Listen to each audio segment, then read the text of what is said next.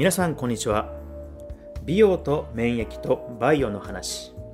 話すのは美容と健康食品のブランドベニの開発責任者兼オーナーの中尾です。よろしくお願いします。本日のテーマは前回に引き続き腸の乱れから始まる7つの不調。後編です。よろしくお願いします。このトークもこちらの本を参考に私の知識と合わせて投稿しております。腸がすべてフランク・ラポルト・アダムスキーです。それでは行きましょう。よろしくお願いします。前半では7つのうちの4つをお話しさせていただきました。内容だけ振り返りますと1つは頭痛。1つは不眠。1つは肌荒れ。そして腰痛。腸の乱れから今言ったものが起きるということをお伝えさせていただきました。そして後半になります。1つ目はコレステロールです。これは皆さん馴染みのある言葉聞き覚えのある言葉ですよね。まああまりいいイメージはないと思いますね。えー、コレステロールをカットとかですね、えー、様々なワードがですね、いろいろな食品や食事に書いてあったと思います。そもそもコレステロールってどうやってできるんでしょうかね。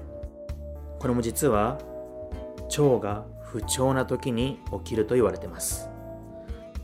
体にいい脂肪って皆さん聞くとどういったものをイメージしますか？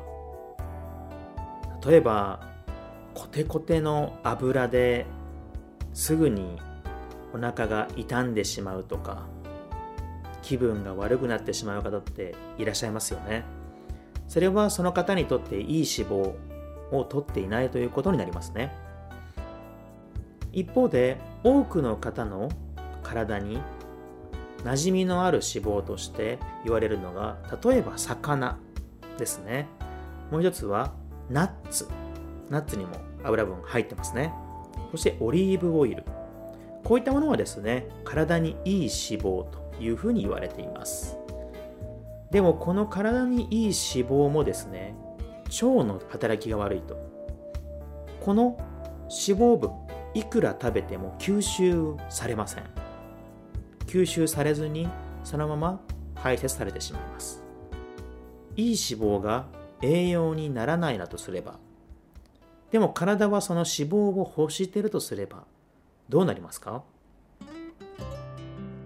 脂肪を体が作るんですね。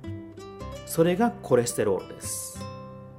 ということはコレステロール値が高いということはそもそももう腸が不調なんですね。腸が乱れている証拠だと思ってください。なかなかの衝撃ですね。ですのでコレステロール値が高いから健康診断で出ました。ちょっと脂肪を抑えた食事をしなければいけない。ものすごくよくある流れだとは思いますがこれでは改善されないということになります。そもそも腸が機能していないので脂肪を抑えた食事を頑張ろうとしてオリーブオイル中心の生活にしたとしても結局油を作るためにまた体はコレステロールを作るというサイクルになります。ですのでまずコレステロールに何か問題があると思った時には腸の乱れを感じてすぐに腸を良くすることを考えていきましょう。続いてなかなか実感しづらい部分なんですけれども非常に大事なことかなと思います。尿道の汚れですね。要は腸に汚れがたまると腸が乱れるとですねどんどん体にさまざまな汚れが溜まっていきます。栄養が行き渡らないので栄養が行き渡らない分さまざまな腐敗が起きたり発酵が起きたりして腸が膨張することもありますしさまざまなところが詰まり出します。そのうちの一つが尿道だと言われています。そしてここからがそういうことを体が行っているんだと思うとなかなか想像しづらい。でも想像するとすごく怖い部分ですが尿道が詰まると尿が出づらくなりますよね。これもイメージわかりますね。尿が出づらくなると体は困りますよね。尿を出せないわけですから。すると体はどういう働きをするのかどういう命令を出すのか詰まったものの表面を削ってでも尿を出そうとすると言われてます。これはなかなかですよね。削って出す。なるほど。でも実はこの削って出すまでだとまあ尿がちゃんと出るために頑張ってる部分なので、まあ、大きなマイナスではないですね。でもここからです。詰まっているものを削るということはそれはある程度硬さが伴ってますね。するとその削り取られた汚れがですねスムーズに尿として出ればいいんですけれどもそれが尿道を傷つけてしまう可能性もあるということなんですね。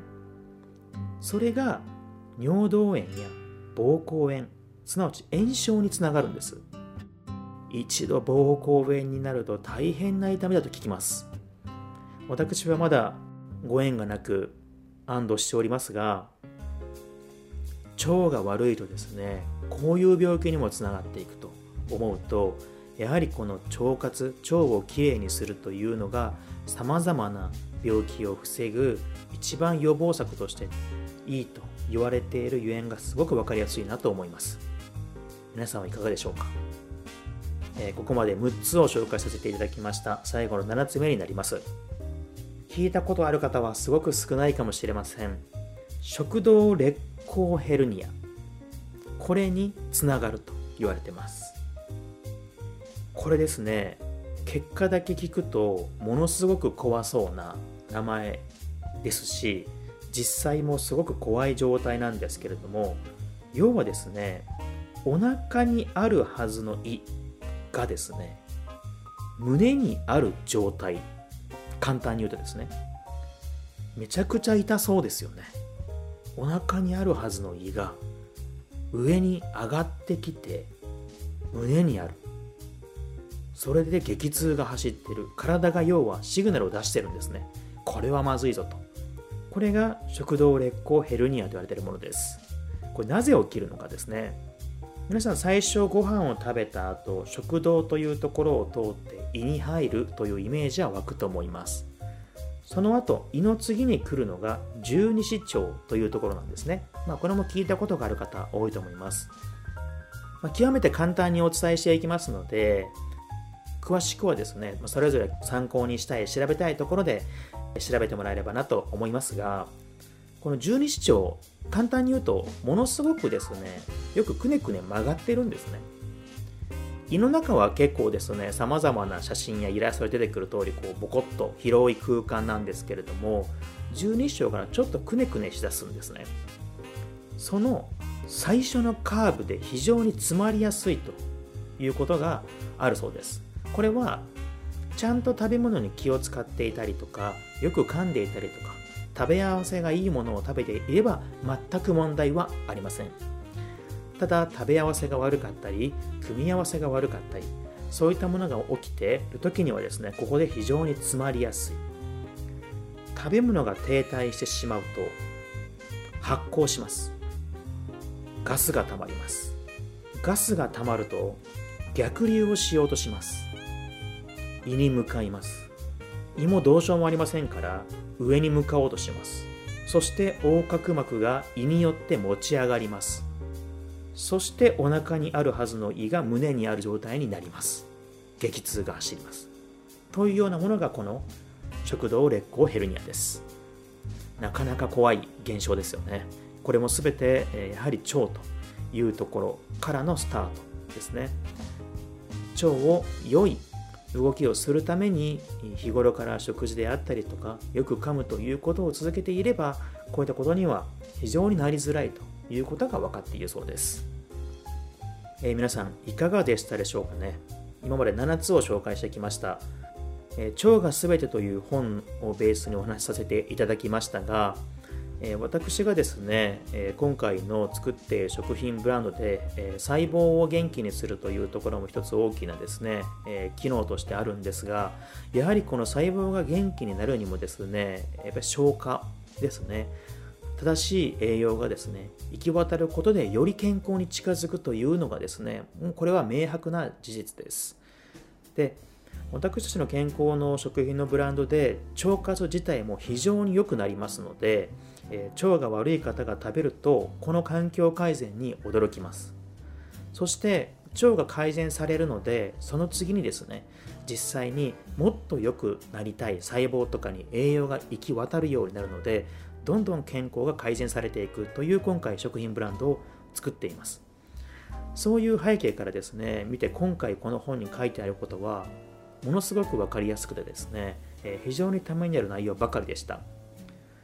まあ、今回、え最初、腸についてをトークさせていただいて、え腸の乱れから始まる7つの不調というものをお伝えさせていただきました。